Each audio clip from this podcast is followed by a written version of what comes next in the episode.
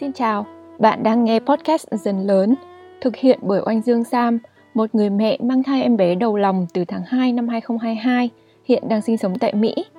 Podcast Dần Lớn ghi lại và chia sẻ hành trình dần lớn của em bé và của chính Sam trong vai trò là mẹ. Xin chào, xin chào, cả nhà mình đã đi du lịch về rồi đây. Tuần trước, trên đường đi du lịch không làm được podcast, mình đã có một số đặc biệt dành cho các bố bầu mà mình rất tâm đắc và đã chia sẻ lên Spotify.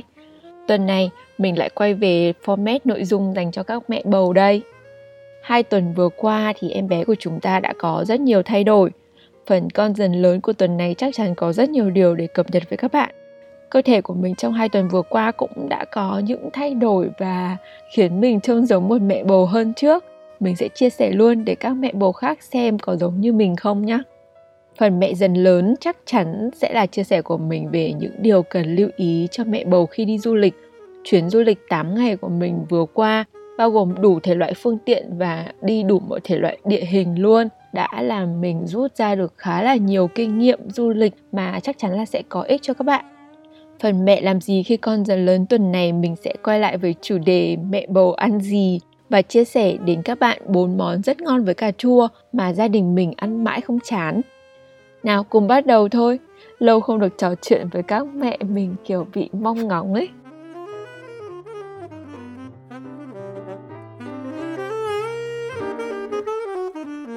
Đã thêm hai tuần kể từ số podcast về tuần thai thứ mười bảy, đến nay em bé của chúng ta đã dần lớn thêm rất nhiều, để mình cập nhật một số điều đáng kể nhé. Sau nhiều ngày ra sức nuốt nhả nước ối thì dạ dày của em bé đã to lên cỡ hơn một hạt gạo rồi. Thật ra nghe to nhưng mà kiểu bé xíu xiu ấy.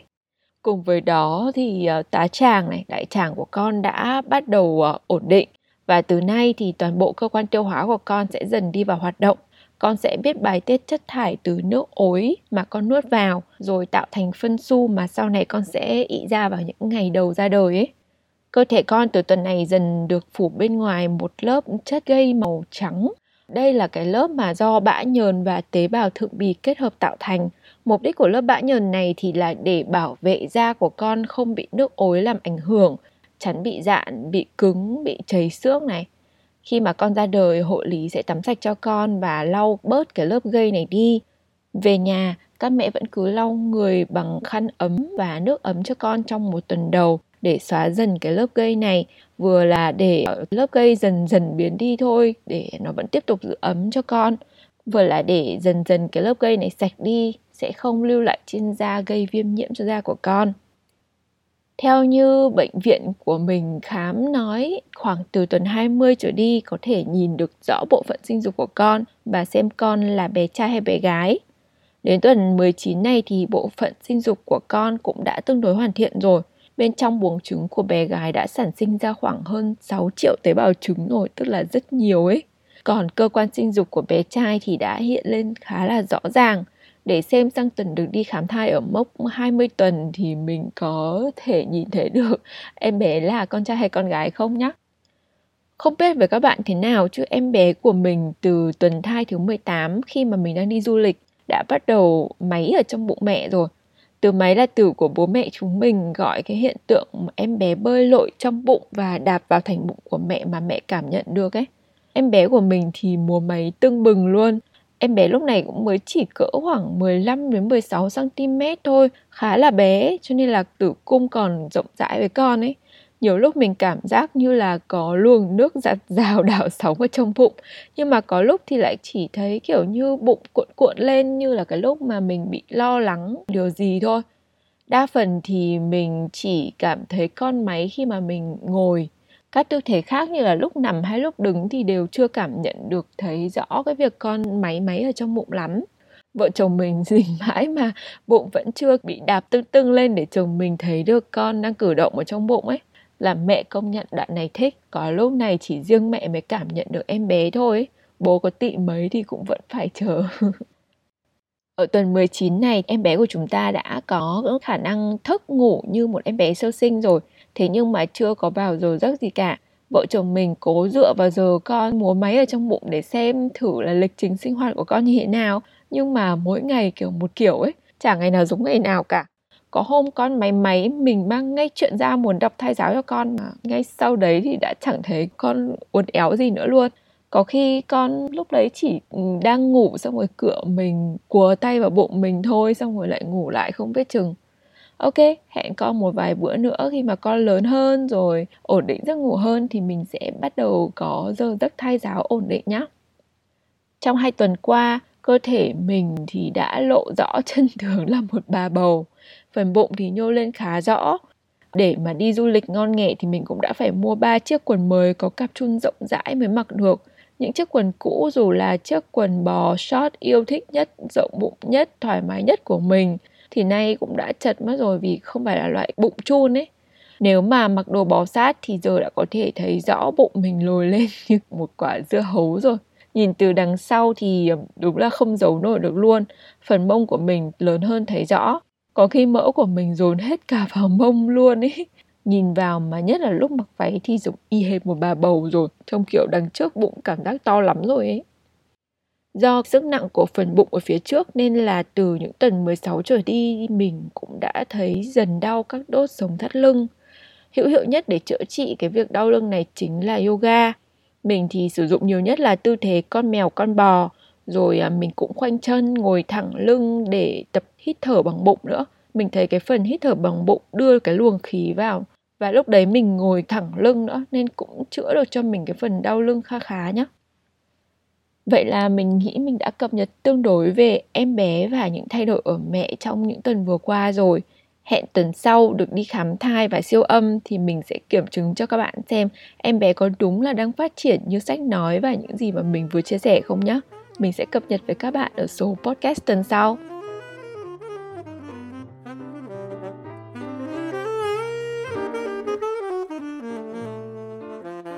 Tuần này, phần mẹ dần lớn xin hào hứng chia sẻ với các bạn kinh nghiệm du lịch dành cho bà bầu mang thai năm tháng mà mình đã đúc kết được sau chuyến du lịch dài ngày vừa qua của mẹ con mình.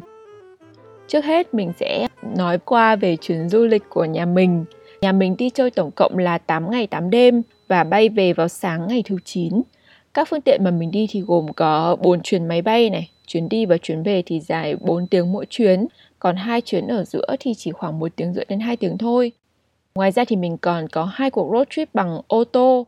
Cuộc đầu kéo dài bốn tiếng lái xe mỗi chiều, còn cuộc sau thì chỉ kéo dài khoảng hai tiếng, hai tiếng rưỡi mỗi chiều thôi. Mình cũng đi một chuyến tàu thủy ngắm cảnh trên biển ở gần bờ dài một tiếng rưỡi. Còn lại thì đa phần là mình di chuyển bằng ô tô trong nội đô. Những cái chuyến ngắn khoảng hai mươi đến ba mươi phút hoặc là đi ra ngoài ngoại ô khoảng bốn mươi lăm phút đến một tiếng thôi. Sau đây là những lưu ý của mình dành cho các bạn muốn đi du lịch và cả những bạn có thể vẫn phải đi công tác nhiều trong giai đoạn mang thai. Mình mong là trong những kinh nghiệm mà mình chia sẻ này thì ít nhiều các bạn cũng sẽ có thể rút được cho bản thân một vài những cái kinh nghiệm hữu ích.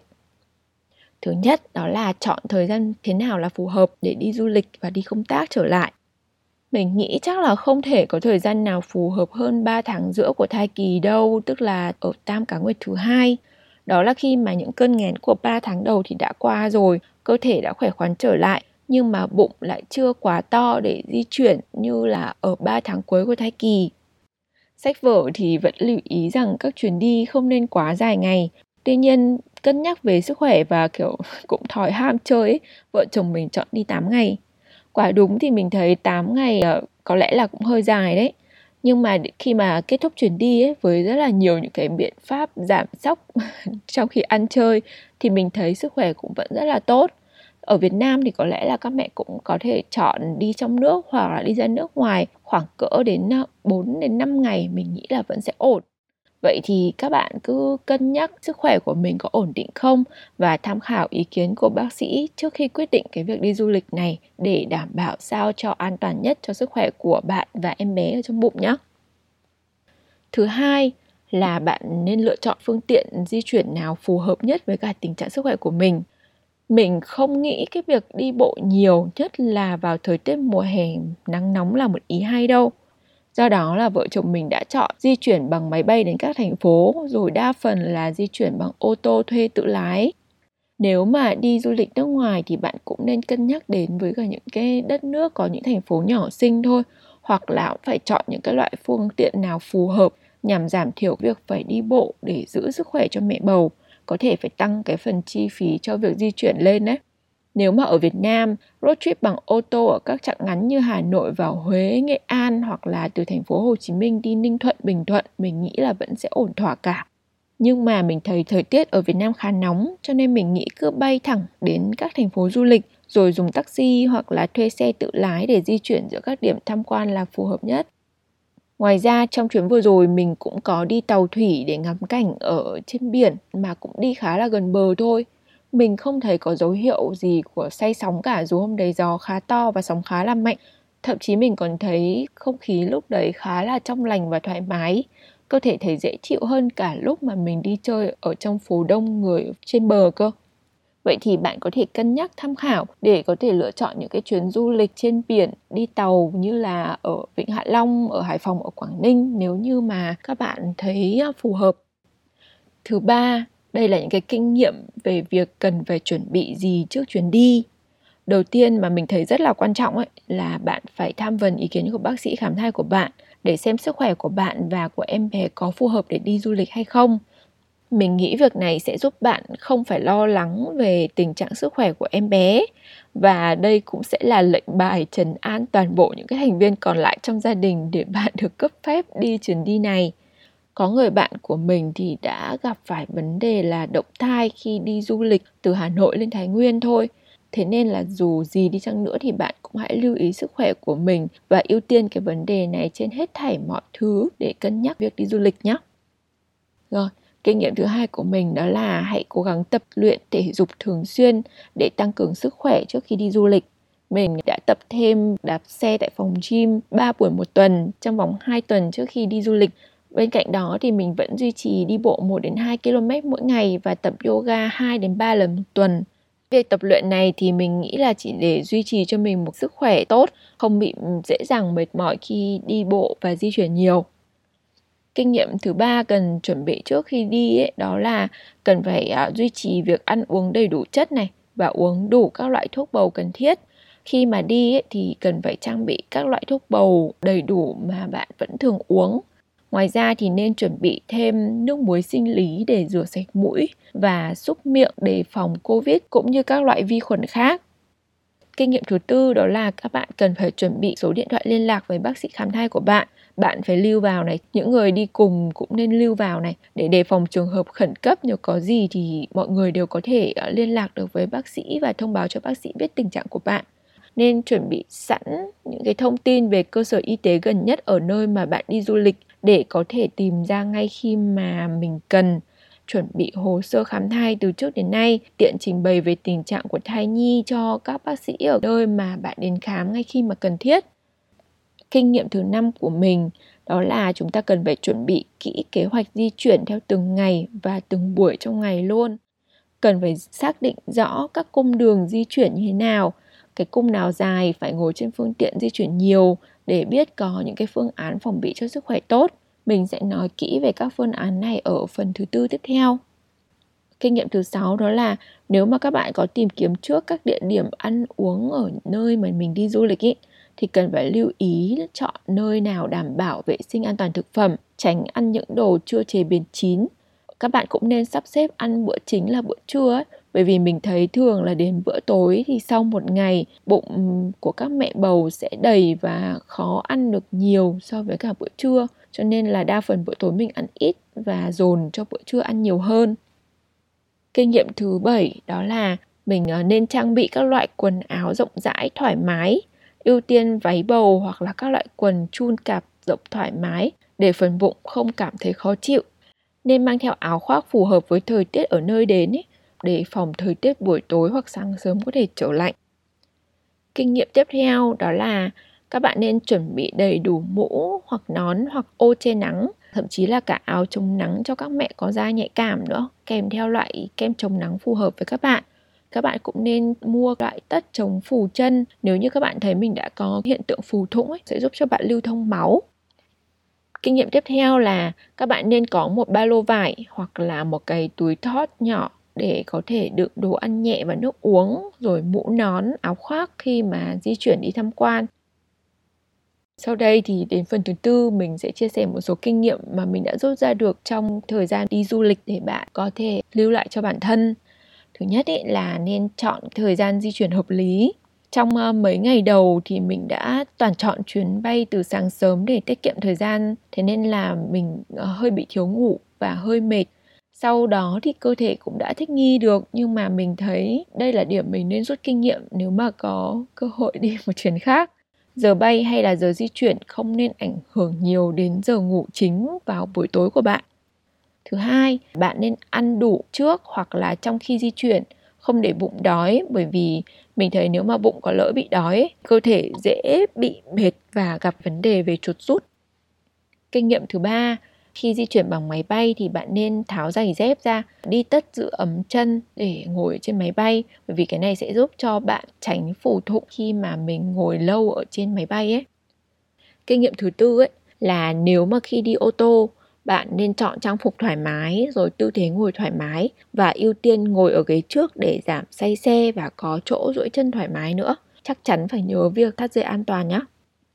Kinh nghiệm thứ năm, nên chuẩn bị một cái gối gối đầu khi mà ngồi trên các phương tiện như máy bay, ô tô để có tư thế thoải mái nhất, nhất là để ngủ bạn ạ. Kinh nghiệm thứ sáu đó là các bạn hãy cố gắng ăn đủ rau xanh và bổ sung đủ chất xơ vào cơ thể. Nếu mà thấy cần thiết, ý, bạn nên mang theo gói bột rau sấy khô, chỉ việc pha vào nước để uống thôi, nhằm đảm bảo đủ chất xơ và vitamin cho cơ thể nhé. Kinh nghiệm tiếp theo mà mình muốn chia sẻ đó chính là hãy cố gắng tránh các món ăn gây đầy bụng. Ví dụ như là các bạn có thể bỏ bớt hành tây ra này, giảm các đồ ăn có kem hoặc sữa bò nguyên kem. Các bạn nên ăn đồ nấu chín thay vì các đồ sống như là salad, rau sống. Do thật ra là dù thế nào thì mình cũng không thể nhai kỹ các loại rau sống này để hỗ trợ cho cái phần tiêu hóa đâu. Nên là dạ dày vẫn sẽ phải hoạt động khá là mệt để tiêu hóa được những cái đồ ăn sống. Tiếp theo thì mình thấy có một cái kinh nghiệm đó là mình vẫn duy trì tập yoga để chống đầy bụng. Tối nào về khách sạn mình cũng cố gắng tập bài yoga chống đầy bụng rồi mới đi ngủ. Mình cũng uống cả thuốc chống đầy bụng mà mình đã dùng từ ba tháng đầu tiên khi mà gặp phải tình trạng đầy bụng rất là nặng ấy. Một kinh nghiệm tiếp theo của mình khi mà đi du lịch ấy là cần phải mang thuốc bầu, nhưng mà lại phải mang vào những cái gói hoặc những cái lọ nhỏ thôi. Tiện nhất là có thể bỏ được vào trong túi cá nhân sát sườn ấy. Ban đầu, việc di chuyển thường xuyên khiến cho mình quên giờ uống thuốc này, mà lọ thuốc để trong vali cũng không tiện lấy ra nữa. Thế là nửa sau của chuyến đi thì mình chuyển thuốc để vào trong túi cá nhân ý. Cứ ăn xong là mình uống luôn, khá là tiện và không bị quên. Kinh nghiệm tiếp theo đó chính là cần phải giữ ấm cơ thể khi mà lạnh và phải biết cách giảm nhiệt cơ thể khi mà quá nóng. Quá lạnh hay là quá nóng khiến cho cơ thể toát mồ hôi đầm đìa thì đều có thể gây cảm lạnh cho bà bầu đấy ạ. Cuối cùng, có một kinh nghiệm mà mình rút ra được trong chuyến đi của mình đó là cần phải lựa chọn những cung đường và các điểm tham quan phù hợp với thể trạng sức khỏe của bà bầu. Mình đã phải từ bỏ một số cung đường đi bộ lên xuống núi, dù được nhân viên ở khu du lịch nói là nó khá là thân thiện với gia đình có trẻ nhỏ thôi, nhưng mà mình vẫn cảm thấy không được an toàn cho lắm và cũng không phù hợp với sức khỏe của mình. Các cung đường oằn tà là vằn như các cung núi đèo Tây Bắc cũng không phải là một ý hay. Mình cũng đã đi nhẹ một cái cung đường núi để đi ra biển chơi ở bên này. Thế nhưng mà cung núi uốn éo quá nên là mình cũng say xe bí tỉ ấy. Mình cảm thấy là nó còn tệ hơn cả hồi mình đi Sapa và Lào Cai ấy. Có lẽ là khi mang bầu thì cái việc say xe nó cũng trở nên nhạy cảm hơn. Mình cũng cố tránh những cái nơi tham quan mà có quá là đông người ấy, bởi vì vẫn có nguy cơ bị nhiễm covid mười chín, hoặc là cũng đông người quá thì cũng sẽ thấy bí bách khó thở nữa. Thế nên là dạo này mình cứ chọn bờ biển, bãi cỏ, công viên, núi đồi, cánh đồng hoang dã mà đi thôi, kiểu càng ít người càng tốt. Ok, đấy là tất cả những kinh nghiệm của mình về việc là chọn thời gian đi du lịch như thế nào này, chọn phương tiện như thế nào này, rồi cần chuẩn bị gì trước khi đi du lịch, cũng như những kinh nghiệm mà mình rút ra trong quá trình mình đi du lịch thì mình nên làm gì này. Đến giờ thì mình nghĩ là cũng đã khá dài rồi, mình sẽ tạm dừng ở đây. Nếu mà có nghĩ thêm ra điều gì thì mình sẽ bổ sung vào bài viết về nội dung này mà mình đăng tải ở trên blog oanh dương sam chấm com của mình nhé. Như vậy bạn có thể nghe ở podcast này rồi tra cứu lại ở blog mà mình viết, và cũng tiện lợi để các bạn chia sẻ cho những mẹ bầu khác chuẩn bị đi du lịch nữa nhé.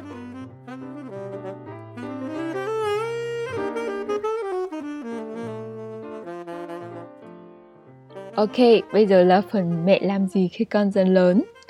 Trở về từ chuyến du lịch tám ngày, mình lại quay trở về với việc nấu ăn bếp núc hàng ngày. Mùa hè thì đã thực sự đến ở chỗ mình ở rồi. Nhiệt độ ban ngày có khi cũng ba mươi tám, ba mươi chín, bốn mươi độ C. Trời thì hầm hập gió nóng, phải đến tám, chín giờ tối. Khi mà mặt trời lặn rồi thì không khí mới thoáng mát trở lại. Nghe khá là giống với thời tiết Hà Nội luôn. Vì cái thời tiết này mà từ cả trước khi đi du lịch, nhà mình cũng đã duy trì ăn các món chua thanh mát nhẹ nhàng cho những bữa ăn hàng ngày. Hôm nay mình giới thiệu với các bạn bốn món khá là phù hợp với mùa hè à, bằng cách sử dụng cà chua nhé. Cà chua thì khỏi nói rồi, cung cấp vitamin A này, vitamin C này, chống đông máu, sáng mắt, sáng da, có lượng calo cực thấp. Lượng cáp thì đa phần là đường đơn, tốt cho sức khỏe nhưng mà lại cũng không nhiều đường đâu. Nói chung ăn cà chua thì chỉ có tốt thôi, chẳng thể hại đâu cả. Món đầu tiên mà mình muốn chia sẻ đó là thịt băm hoặc đậu phụ rán sốt cà chua. Mẹo của mình là cho thêm một muỗng ketchup vào để trung hòa vị này. Rồi gia vị có thể là bột canh, thêm một chút nước mắm cho thơm. Cuối cùng là cho hành lá và rau mùi thái nhỏ vào, đảm bảo thơm ngon và đưa cơm. Trẻ nhỏ người lớn đều mê, chồng mình thì rất thích hai cái món này luôn. Quá là dễ nuôi, tiết kiệm được bao nhiêu tiền. Thứ hai là món canh chua mà nấu với cà chua. Hè thì cứ canh chua mà ăn thôi đúng không? Xen kẽ là canh cua, canh rau muống luộc. Canh chua thì đủ kiểu, dễ nấu luôn ấy.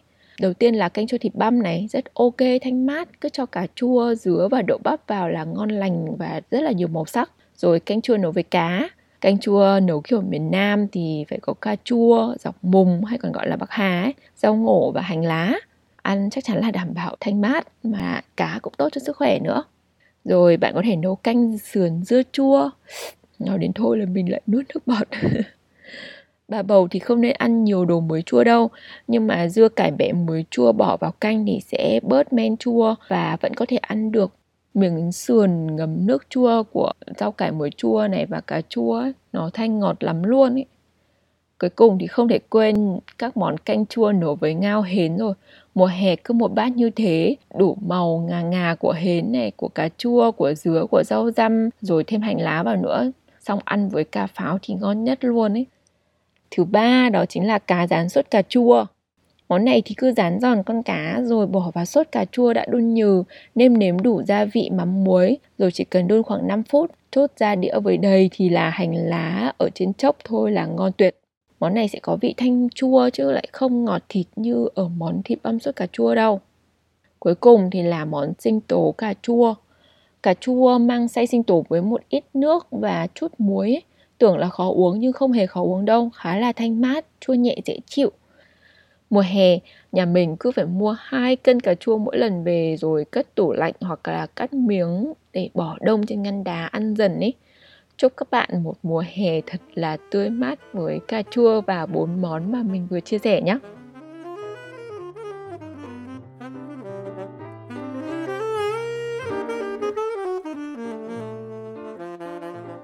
Thật vui vì lại được quay lại trò chuyện với mọi người về em bé, về sức khỏe của chúng ta và được chia sẻ giúp ích gì đó cho các mẹ bầu. Số podcast này đi đến hồi kết rồi. Cảm ơn các bạn đã lắng nghe và xin hẹn gặp lại các bạn vào số podcast của thứ bảy tuần sau nhé. Chắc chắn mình sẽ update chuyện đi khám thai ở tuần thai thứ hai mươi của mình. Bye bye và hẹn gặp lại.